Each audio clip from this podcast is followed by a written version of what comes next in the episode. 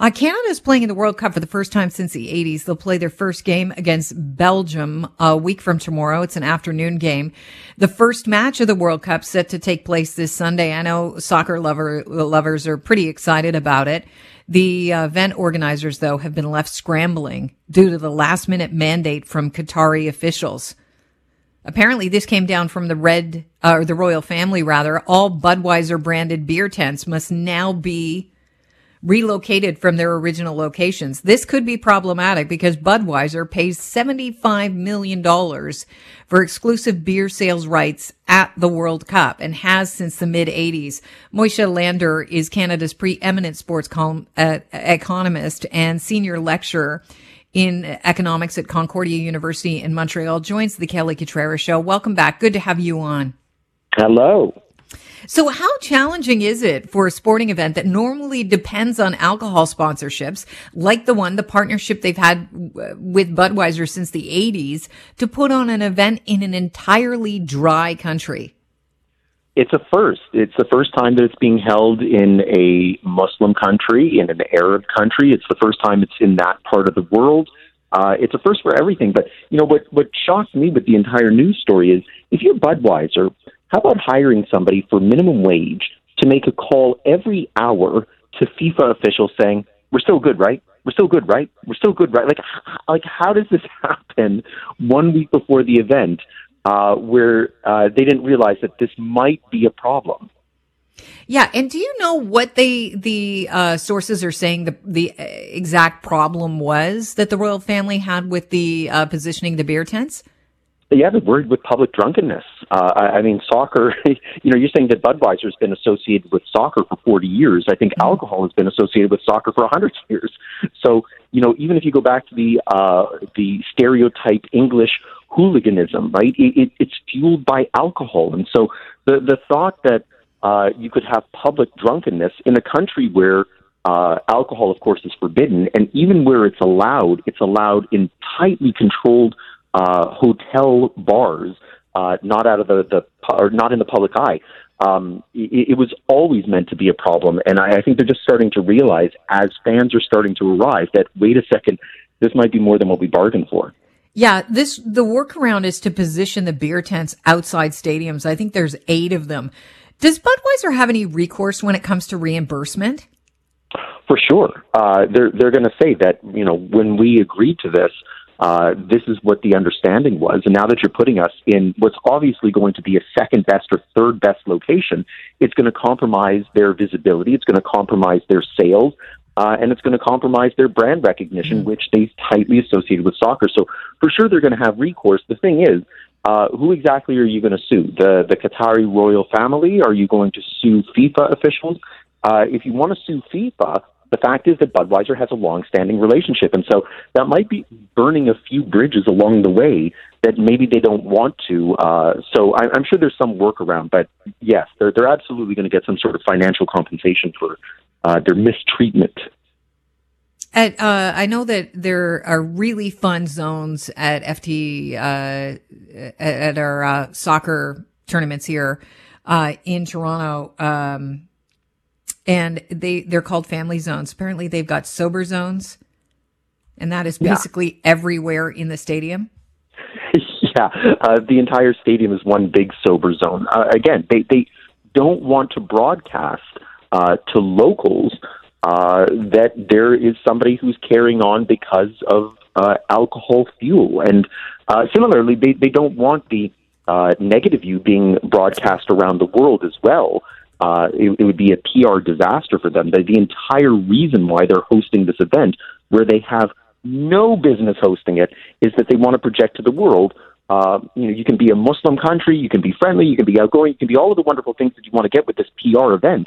Uh, what they don't need are negative PR stories dealing with uh, trying to be Muslim and coexisting in the world. Uh, it's obvious that it can be done. Canada is living proof of that, uh, but just they're worried about how that projects. And so, uh, you know, the entire exercise here is to try and create PR positivity. Can FIFA balance the tone it like it'd like to set for the uh, world with the values of their host country? Because I understand that England is going to fly in to the World Cup on a gay pride jet. Yeah, um, I, I mean, good for them. And uh, FIFA put out uh, word, I think, late last week saying, uh, "Can everybody just try and avoid talking politics during this event?" Mm. Uh, good luck. Itself, yeah, exactly. And, and that's like just flying the flag, not the pride flag, but any flag. Just saying, uh, you know, that's open season. Then when you start telling people that they're not allowed to speak their mind, they're not allowed to talk politics, they're not allowed to say what's bothering them. When you have the world watching, that's exactly why people were suspicious of this event being in Qatar in the first place. So uh, when you have FIFA now taking the side of the the host uh, organizing committee, uh, that's not going to sit well with players. Players have tremendous power through their social media, and we've seen that sort of situation happen uh, just recently when the Olympics were in Beijing, and we saw similar sorts of views from the IOC mm-hmm. saying to their athletes, don't talk politics. Don't talk about what's going on in Hong Kong or in the west of China uh, and, and try and zip it. Um, athletes, the athletes are not going to respond kindly to that. Yeah, could could all this backfire on FIFA though? Like, could countries protest future countries being considered to host the World Cup? It can, but the problem that uh, FIFA is finding is that in general, single country doesn't have the financial means to host this event anymore. Qatar will be probably the last one for a while. Uh, the event four years from now, of course, is going to be uh, a joint North American event, and we're seeing that the way that the Olympics and uh, the Euro soccer championships and the World Cup are moving is that they're going to be held in multiple countries because the fixed cost of all of those stadiums are so expensive to maintain that there's very few countries that can that undertake that sort of expenditure. So, uh, you know, now what you're going to have to do then is uh, try and find groups of countries that are comfortable putting up that type of cash and coming with all of the restrictions that FIFA already had placed on it, let alone new ones that they might be adding in the hopes of trying to create some sort of uh, nondescript, quiet event. We're speaking with sports economist Moshe Lander. Um, how did they afford it in the past then? Well, it was a lot cheaper because people didn't go crazy about it. When when you have um, uh, FIFA behind the scenes raising the the fee that if you want to host it, uh, they've long been known for their corruption and their bribery scandals and things like that. Uh, but what happens is that uh, you know Russia comes along and uh, spends an outrageous sum on the Winter Olympics back in Sochi, and that kind of sets the bar for everybody else. It's it's exactly the same thing that you know when your bat mitzvah party is outrageously expensive, then it just raises the bar for everybody else to try and compete with you.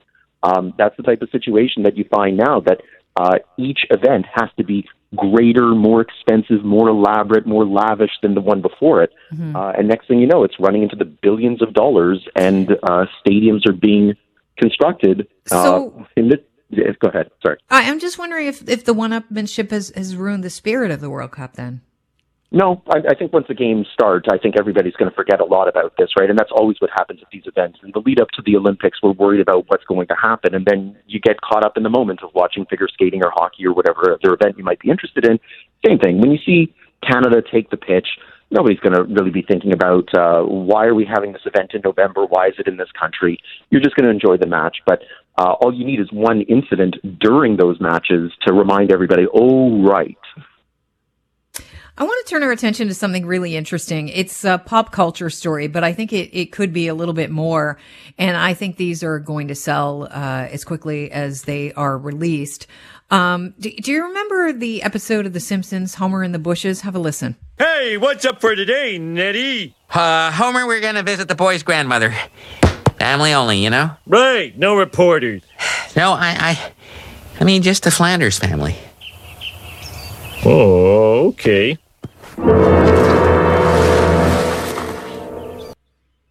So that's the the sound of uh, Homer backing into the bushes because he finds out that Ned Flanders was actually lying to him. He just didn't want to hang out with him. Uh, that was, I think, from earlier on in The Simpsons, but it's become this incredible meme. And Adidas has turned uh, Homer Simpson backs into the bushes meme into a Stan Smith limited edition sneaker. And so Homer's name appears on the side of the shoe in gold letters. There is a portrait of him on the tongue below the Adidas and Stan Smith artwork. Uh, the, at the very back of the shoe, there's a woolly recreation. It's green uh, uh, of a meme in the back of the shoe, uh, with Homer fading away into the, in the bushes. It's, they're very cool. They're very pop culture. Could this be you, this could this be Adidas's way of of telling the world we are kind of we're kind of mimicking us backing away from our relationship with Kanye West? or am I reading into it too much?